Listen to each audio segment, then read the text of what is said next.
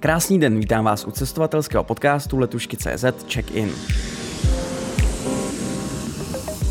Vystudoval v Brně společně s Oldřichem Kaiserem herectví na konzervatoři, v Americe byl malířem pokojů, vysokoškolským pedagogem i úspěšným závodníkem MotoGP.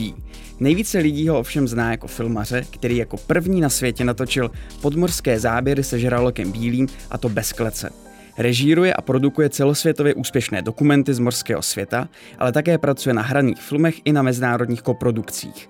Mým hostem je dobrodruh a filmař Steve Lichták. Vítejte. Jo, dobrý den, dobrý den. Máte to krásně připravený. Takhle jsem to, takhle jsem to o sobě ještě nikdy neslyšel. Wow, tak, tak to jsem rád. A od mikrofonu zdraví ten, kdo to připravil, Jan Siruček. Začneme rychlou anketou. Poprosím vás první, co vás napadne. Žádný složitý otázky ani odpovědi. Mm-hmm. Moře nebo souš? Moře. Hraný nebo dokumentární film?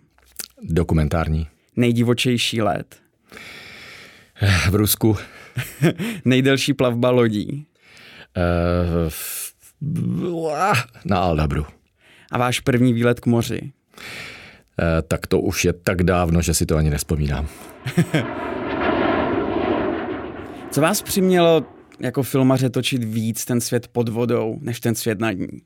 No, tak víte, jak to chodí, no. Tak ten život vás tak různě s vámi cloumá, fouká zleva, fouká zprava. Mě to prostě odfouklo z toho bývalého Československa až do Ameriky a na Floridu. No a na Floridě je nádherný, nádherné moře.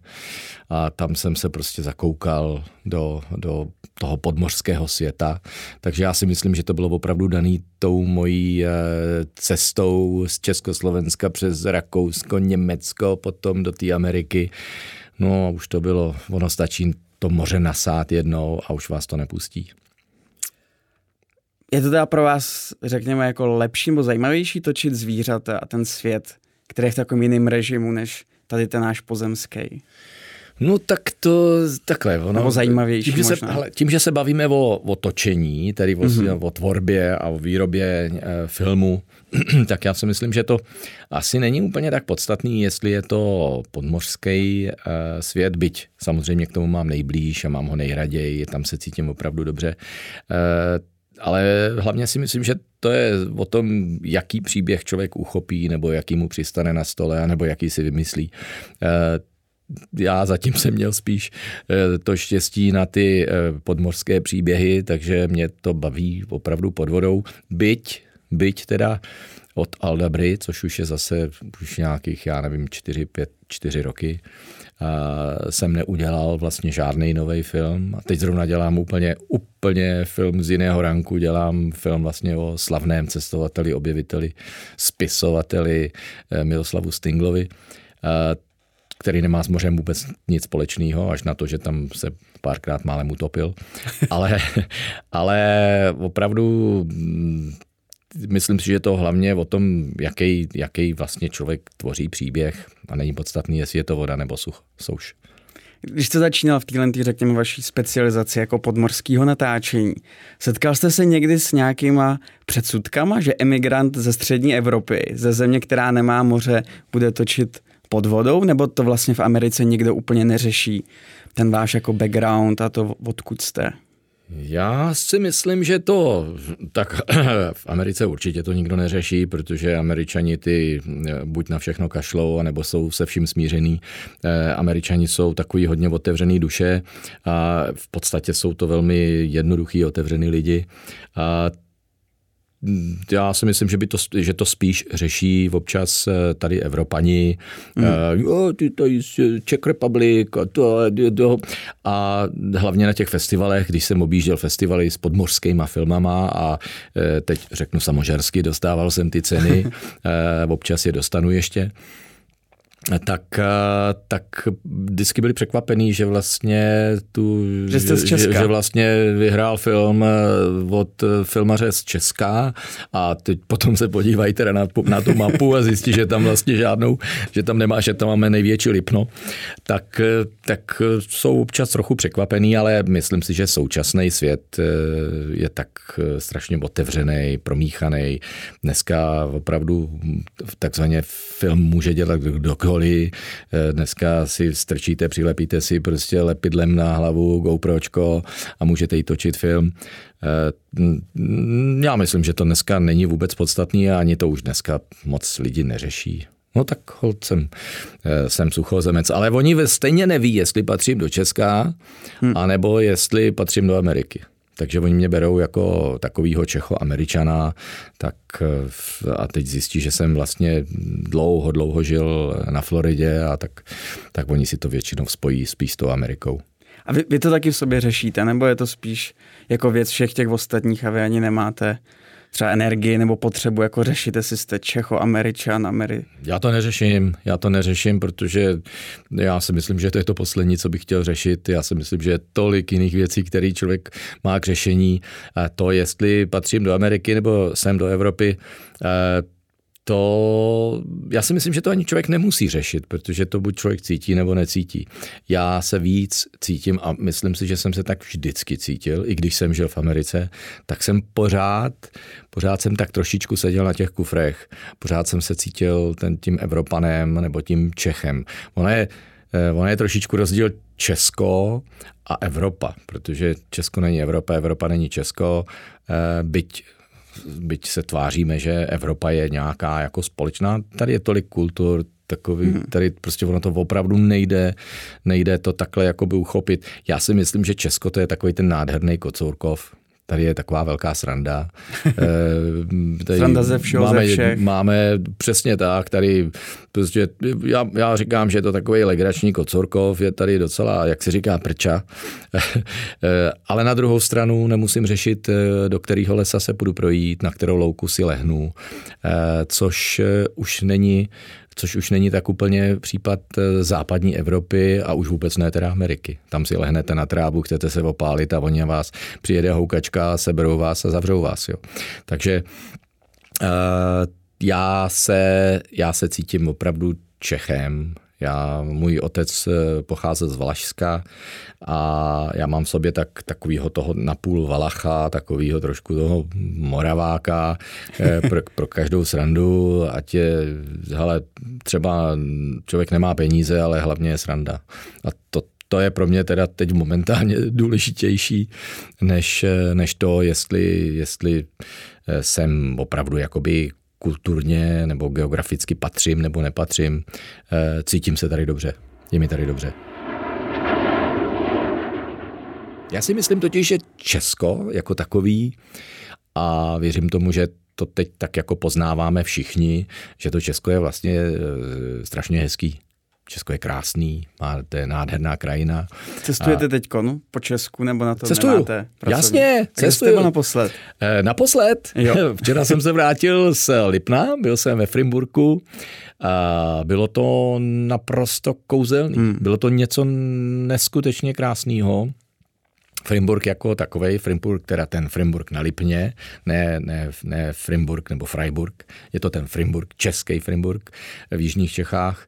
Eh, kouzelný malinký městy, který se stává tedy lázněmi ještě navíc, kde je neskutečně krásná příroda, čistý vzduch a eh, teď ještě navíc protože jsem tam už byl mnohokrát, tak teď ještě navíc jsem zjistil, že tam vlastně eh, tam teď jak všichni jezdí na těch kolech a, nebo chodí ty procházky a všichni se usmívají a všichni jsou spokojení, tak jsem hmm. si říkal, hele, Vyměnili to Chorvatsko a Bibione za naše krásné Lipno, eh, anebo ten krásný, nebo ty krásné jižní Čechy, a teď nechci jenom preferovat jižní Čechy, ale ty jsou opravdu krásný a Šumava je nádherná. A e, prostě to je tak, že buď to cítíte, nebo to necítíte. Já jsem se, byl jsem tam s rodinkou a my jsme si to opravdu, ale opravdu užili a musím se přiznat, že jsme si to užili víc, Eh, než, kdyby, než když jsme byli třeba naposledy v Chorvatsku. Hmm. Když jste zmínil ty, ty životní ťavky, kterou možná dostali hmm. Češi tady po pandemii, tak vy jste sám zažil několik ťavek, řekněme, ať už to hm. byly bouračky na, na motorkách, nebo uh, a ne, nemůžu to vynechat první setkání s bílým žralokem. Měl jste hmm. někdy nějaký moment, kdy jste si řekli, ty tohle už ne, to bylo fakt moc? No to jsem právě neměl. mě to, eh, mě všechno, co jsem vlastně dělal, ať už to byly motorky, já jsem jezdil MotoGP a mm, čtyřikrát jsem měl Daytonu a e, prostě jsem si vyblbnul, to bylo prostě hold v těch letech, kdy mě bylo, kolik mi bylo. E, bylo to neskutečně vzrušující, je to úžasný a samozřejmě nebezpečný.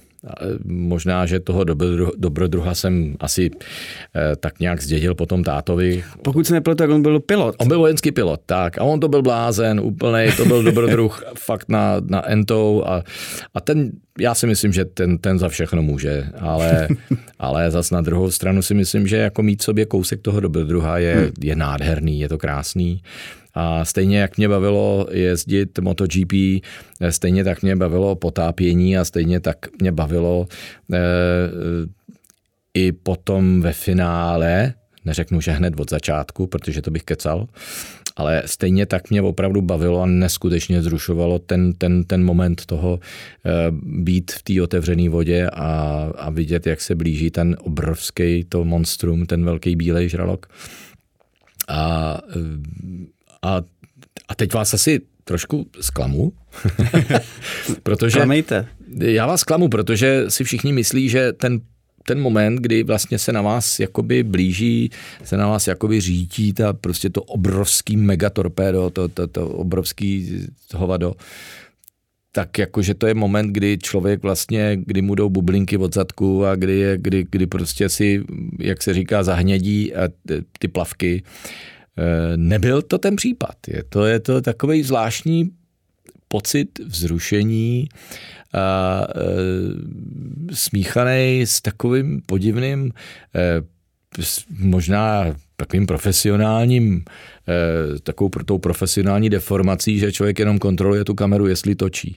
No, hmm. místo toho, abych si řekl, tak a teď už není uniku, kudy uniknu, jestli uniknu, jestli a co když teď tu tlamu otevře, tak to už je konečná a tak dále. Tak prostě já Spíš jsem, řešíte ostrost já a clonu. Řeš, no já jsem, no clonu, to pod tou vodou ani ne, to už musí být všechno nastavený, ale řešíte to, aby tam, aby, aby když už se teda hmm. konečně to monstrum přiblíží, že ho natočíte. Jo. Já jsem vždycky hlavně chtěl uh, se ujistit, že točím. Protože ono se taky někdy stane to, že máte pocit, že točíte a netočíte, že jo.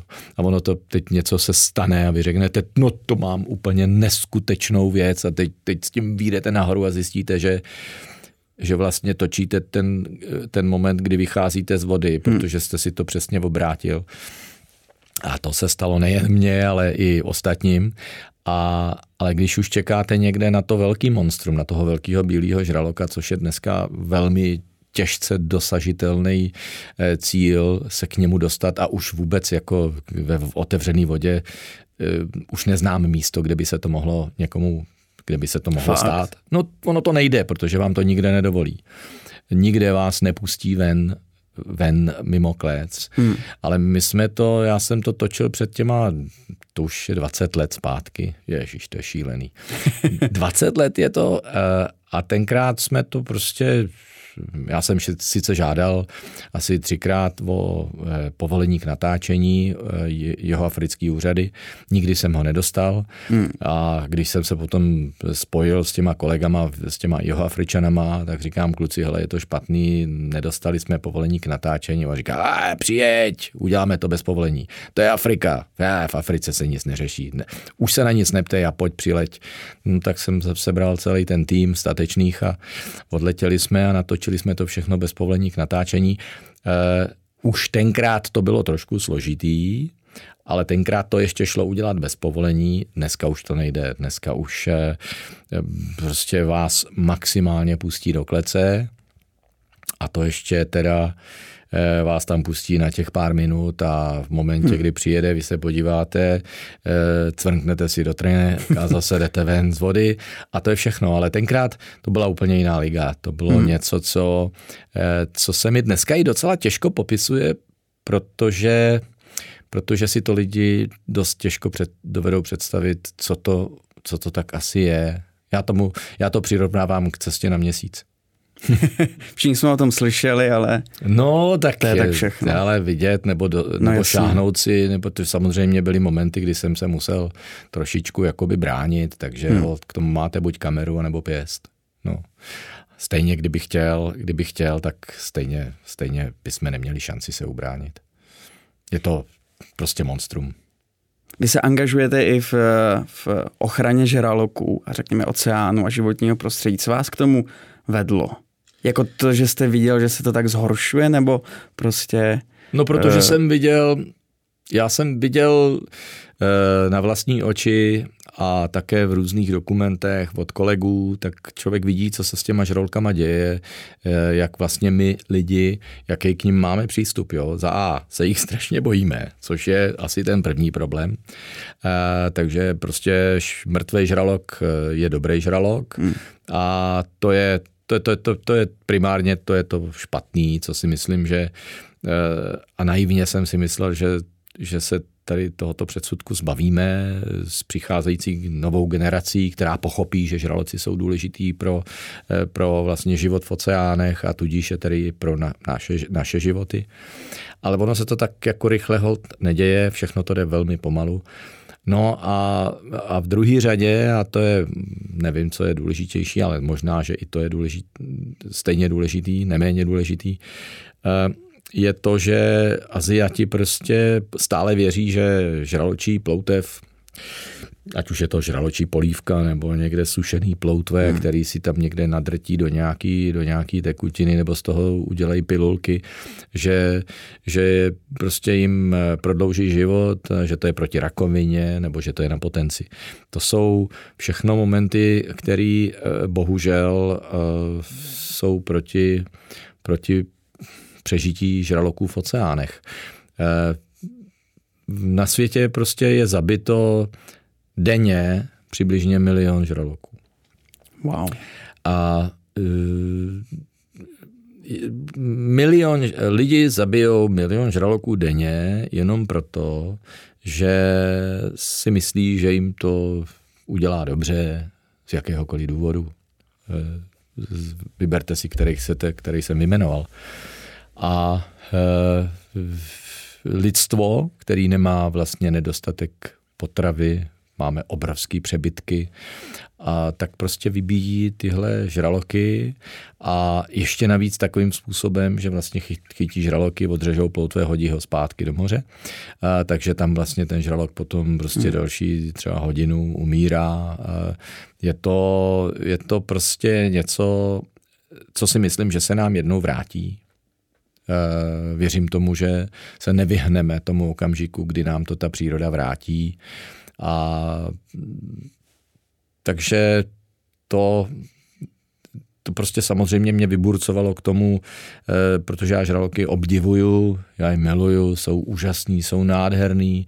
Eh, nikdy jsem nezažil eh, žádný nějaký, nějaký, nějaký drama se žralokem, byť to zní absurdně zrovna ode mě, ale opravdu vždycky to bylo nádherný, ale je to jenom o tom, jaký k ním zaujmete postoj, jak, jak, jak se cítíte v okamžiku, kdy jste vedle nich a já jsem ten nejšťastnějším, já jsem tím nejšťastnějším člověkem, když mám žraloky vedle sebe a je to nádherný, je to nesmírně wow. zrušující a krásný je mít vedle sebe a pozorovat je. A to se nebavím opravdu o velkým bílým, protože já žraloky dělím na dvě kategorie. Mm-hmm. Žraloci a velký bílej žralok. To jsou dvě kategorie. S velkým bílým žralokem samozřejmě je potřeba ho sledovat, pozorovat, být tak trošku pořád jakoby e, ve střehu, ale být v klidu, protože ten neklid by ho mohl zajímat. A stejně tak jako neklid lidský, eh, neklid eh, v té vodě zajímá ostatní žraloky. Když ucítí, že jste nervózní hmm. nebo cokoliv, no tak oni začnou okolo vás lítat, běhat. No. A to už, to, to, když se mě lidi ptají, jako a co mám teda dělat, tak říkám, tak běžte pryč. Stejně tam nemáte co dělat. a jak se vám podařilo vybudovat si teda tak ohromný vnitřní klid, že se vás ani žralok nebojí, že jste teda já nevím. vedle něj klidnej. Já nevím, já nevím. Prostě tak se to stalo? Jako to si nebo... nemyslím. Já si, já si nemyslím, že by se to tak stalo. Já jsem se dlouho potápěl, komerčně jsem se potápěl, dokonce jsem lovil ryby komerčně, takže jsem byl hmm. takový komerční, takový lovec, lovec podvodní harpunář a lovili jsme ryby a samozřejmě ty žraloci občas přilítli a sebrali nám to, co jsme tam pod vodou, co jsme tam někde v té hlubině eh, si ulovili, tak ty žraloci mám s něma svoje i horší zkušenosti, mm-hmm. ale my jsme s tím počítali, to jsme věděli, že se to může stát. Když máte, když máte u pase, u pasu když máte u pasu, já nevím, tři, čtyři, pět velkých ryb, který krvácí, no tak samozřejmě musíte počítat s tím, že se občas objeví e, váš konkurent. Že, který nicméně plave stokrát rychleji než vy a má víc zubů a jsou ostřejší a tak dále. A je tam doma. Takže Eh, to jsem si všechno s nimi prožil, to, že mě občas chňapli tu rybu a odtáhli mě do hloubky. A jsem, ale on, jim šlo opravdu o tu rybu, nešlo jim o mě, takže vždycky mě vždycky nechali v klidu a nechali mě být.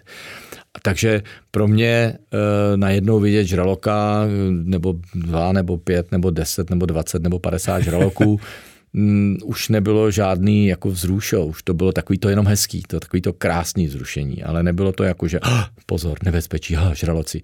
Ne, naopak. E, v momentě, když samozřejmě nemáte někde v ruce kus krvavý ryby, hmm. no tak, tak co, tak ty žraloci přijedou, podívají se na vás a prohlídnou si vás a já na ně mluvím, já na ně mluvím, nazdar kluci. Mluvíte na ně česky? Mluvím na česky, ano. mluvím na ně česky, tak vždycky na ně bublám přes, tu, přes ten potapický regulátor, přes, přes to dejchátko, jak se říká, no a tak ale myslím si, že podstatnější je to, co vysíláte, jaký, jaký signál ten vnitřní signál hmm. Eh, k ním vysíláte. Já na to věřím a asi u toho zůstane, takže já jsem se žralokama jsem kámoš. Teď z oceánu a moří eh, na chvilku na souš, a to do hmm. vaší pražský střižny, kde dokončujete dokumentární film o Miroslavu Stinglovi. Hmm. Jak to vypadá, kdy bude film hotový? No, to je... Ne. Eh, to je dobrá otázka. A už to děláme druhý rok. Eh, samozřejmě... Druhý rok už stříháte. Teda. Druhý rok to... Ne. Eh, druhý rok vlastně vyrábíme tento film. Ten celý první rok se točilo mm. s panem doktorem. Pak se stalo to, co se stalo, pan doktor onemocněl a pak jsme si jakoby dělali takovou kratičkou pauzu čekali jsme, až se nám dá dohromady zase, ale v momentě, kdy jsme věděli, že se tam příliš nelepší, tak jsme ještě dotočili, co jsme mohli dotočit. A v podstatě od, od podzimu eh, loňského roku sedím ve střižně, takže už stříháme hodně dlouho. Eh, ne, že by to, ne, že by to bylo tak složitý nastříhat takovýhle celovečerák, potom to má být 70, 70 až 80 minutový film, normální distribuční hmm. film do kin, tak, tak, tak to by nebylo tak složitý, ale, ale eh, největší práce je eh, s archivama protože pracujeme hodně s archivama. No, těch musí být opravdu hodně. No nejen, nejen videoarchivy, ale také fotoarchivy hmm. a to jsou prostě tisíce a tisíce fotografií a stovky a stovky hodin eh, a z těch stovek hodin prostě potom vyberete pár minut, ale všechny je musíte projít a do toho ještě chodíme do eh, televizní badatelny, protože ten film vzniká v koprodukci s českou televizí. A takže eh, prostě je to, je to, taková, je to taková fakt doslova investigativní práce, eh, nacházet, kde on byl, co dělal, s kým se potkal a tak jako on samozřejmě ten film má svůj vlastní příběh, protože není to jenom jak já říkám, není to jenom takový otrocký, jenom jakoby životopis mm-hmm. jeho, protože ten je dost dokonale sepsaný v knize Stingle, eh, kterou napsal Adam Chroust, který taky spolupracuje se mnou na tom, na tom, na tom filmu. Ale má to, má to nějaký svůj příběh, aby to bylo divácky eh, únosný a aby to bylo divácky zajímavý, tak tam od, odkrýváme eh, Stinglův život eh, ještě trošičku z jiných úhlů pohledu. Eh, jsou tam za A, tam důležitou roli hraje právě ten autor té knihy, který vlastně toho doktora Stingla poznal úplně nejvíc, protože jemu se odkryl a jistě vy tu knihu znáte, tak to je opravdu Bible, doslova Bible. Neuvěřitelné. To je neskutečná kniha. Ale jsou, jsou tam, já jsem ten film, ten příběh Stingle, ten film se jmenuje Stingle Malý velký Okima. Mm-hmm. A Okima asi víte proč, protože Okima je jeho indiánské jméno a to, že se stal indiánským náčelníkem, to víte taky. Je to opravdu asi jediný evropský opravdový indiánský náčelník, což je, což je opravdu rarita. A hlavně rarita v tom, že byl zvolený v době e, totalismu, totáče, jak se říká, kdy mu vlastně i e, komunisti dovolili stát se indiánským náčelníkem. A víte proč? no to netuším. No vidíte, netuším. A já vám to prozradím, eh, protože se to dlouho řešilo, prostě si to přehazovali jako horkou bramboru, když, mm-hmm. když prostě z Washingtonu přišla žádost o to, jestli může pan doktor Stingle se stát se indiánským náčelníkem a teď to dali na ministerstvo zahraničních věcí a ty to zase postoupili eh, místním úřadům, ty to dali někam na, na, na eh, ministerstvo vnitra, z vnitra to zase poskytli ministerstvu jinému a až to teda došlo, až to teda došlo tak daleko, že eh, oni řekli, no tak konec konců, proč ne, tak jo, tak mu to tak mu to vlastně dovolili, což bylo i velké překvapení pro něj. A když se jich zeptal, jako teda soudruzi a e, tak vám děkuju, že jste mi to soudruzi dovolili, že se můžu stát indiánským náčelníkem a e, jenom se vás zeptám, a proč si myslíte, že bych mohl být indiánským náčelníkem? A oni řekli, no protože si myslíme, že ty indiáni jsou takový naši rudí bratři.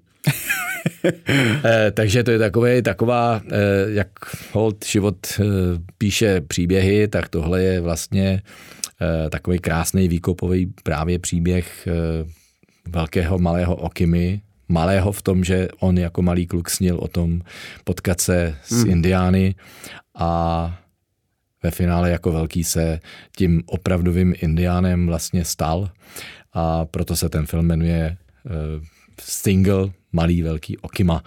Uh, takže je to je to velký projekt, musím přiznat, že je to asi zřejmě největší největší projekt, na kterým jsem kdy pracoval. Pro mě Aldabra byla samozřejmě velkou výzvou, vel, vel, velice složitý film, protože byl ve 3D, ale tohle je zase úplně e, z jiného, z jiného šálku a to je prostě úplně, úplně jiný, jiná práce. No a hlavně je to suchý, suchozemský film, no, tak, ale já jsem, byl, já jsem byl přítelem pana doktora a my jsme byli velcí přátelé já jsem mu slíbil, že, hmm. že ten film eh, o něm udělám a tak to taky bude. A na závěr poslední rychlá otázka. Vy jste zatím během svého života vystřídal hodně profesí, jak jsem říkal. Hrál jste, závodil hmm. jste, hmm. maloval jste, chytal jste. Teď jste filmař. Je to vaše poslední povolání nebo jaký bude to další? No, já doufám, že to je moje poslední. Mě to baví, mě ten film baví a proto jsem taky řekl, že mě baví i dokumenty, byť, byť uh, někdy mám třeba píšu, teď píšu, pracuji na několika hraných eh, filmech, uh, dopisuju scénář, uh, který nese název Finn Hunter, tedy lovec ploutví. Hmm. Nádherný, úžasný, dobrodružný příběh, který, který dělám ve spolupráci se svým synem Tomasem byť je muzikant, tak nicméně on je američan, on je opravdový američan a ten celý příběh vlastně je anglicky, tak a Tomas mám takový pocit, že má opravdu úžasný eh, spisovatelský střevo, takže eh, to mě baví a už jsme hodně daleko. A Eh, nevidím důvod, proč bych měl teď něco měnit, protože vlastně v tom stádiu, ve kterém jsem se ocitl a ve kterém se pohybuji už posledních 30 let, tak se cítím docela dobře. Někdy je líp, někdy je hůř, někdy to bolí, každý film bolí, někdy to trvá dva roky, někdy to trvá tři roky. A mám pocit, že s tím postupem eh, času, s věkem a taky tedy s náročností těch dalších filmů. Takže vlastně a mi, mi ty filmy trvají díl a díl, ale i tak jsem spokojený a já určitě zůstanu u filmu. Steve Lichták byl dnešním hostem. Díky. A my se uslyšíme v dalším díle, který vyjde zase příští týden v pátek, a to v podcastových aplikacích od Apple, Google nebo na platformě Spotify. A když dáte našemu podcastu follow, nikdy tak už nezmeškáte žádnou další epizodu check-in.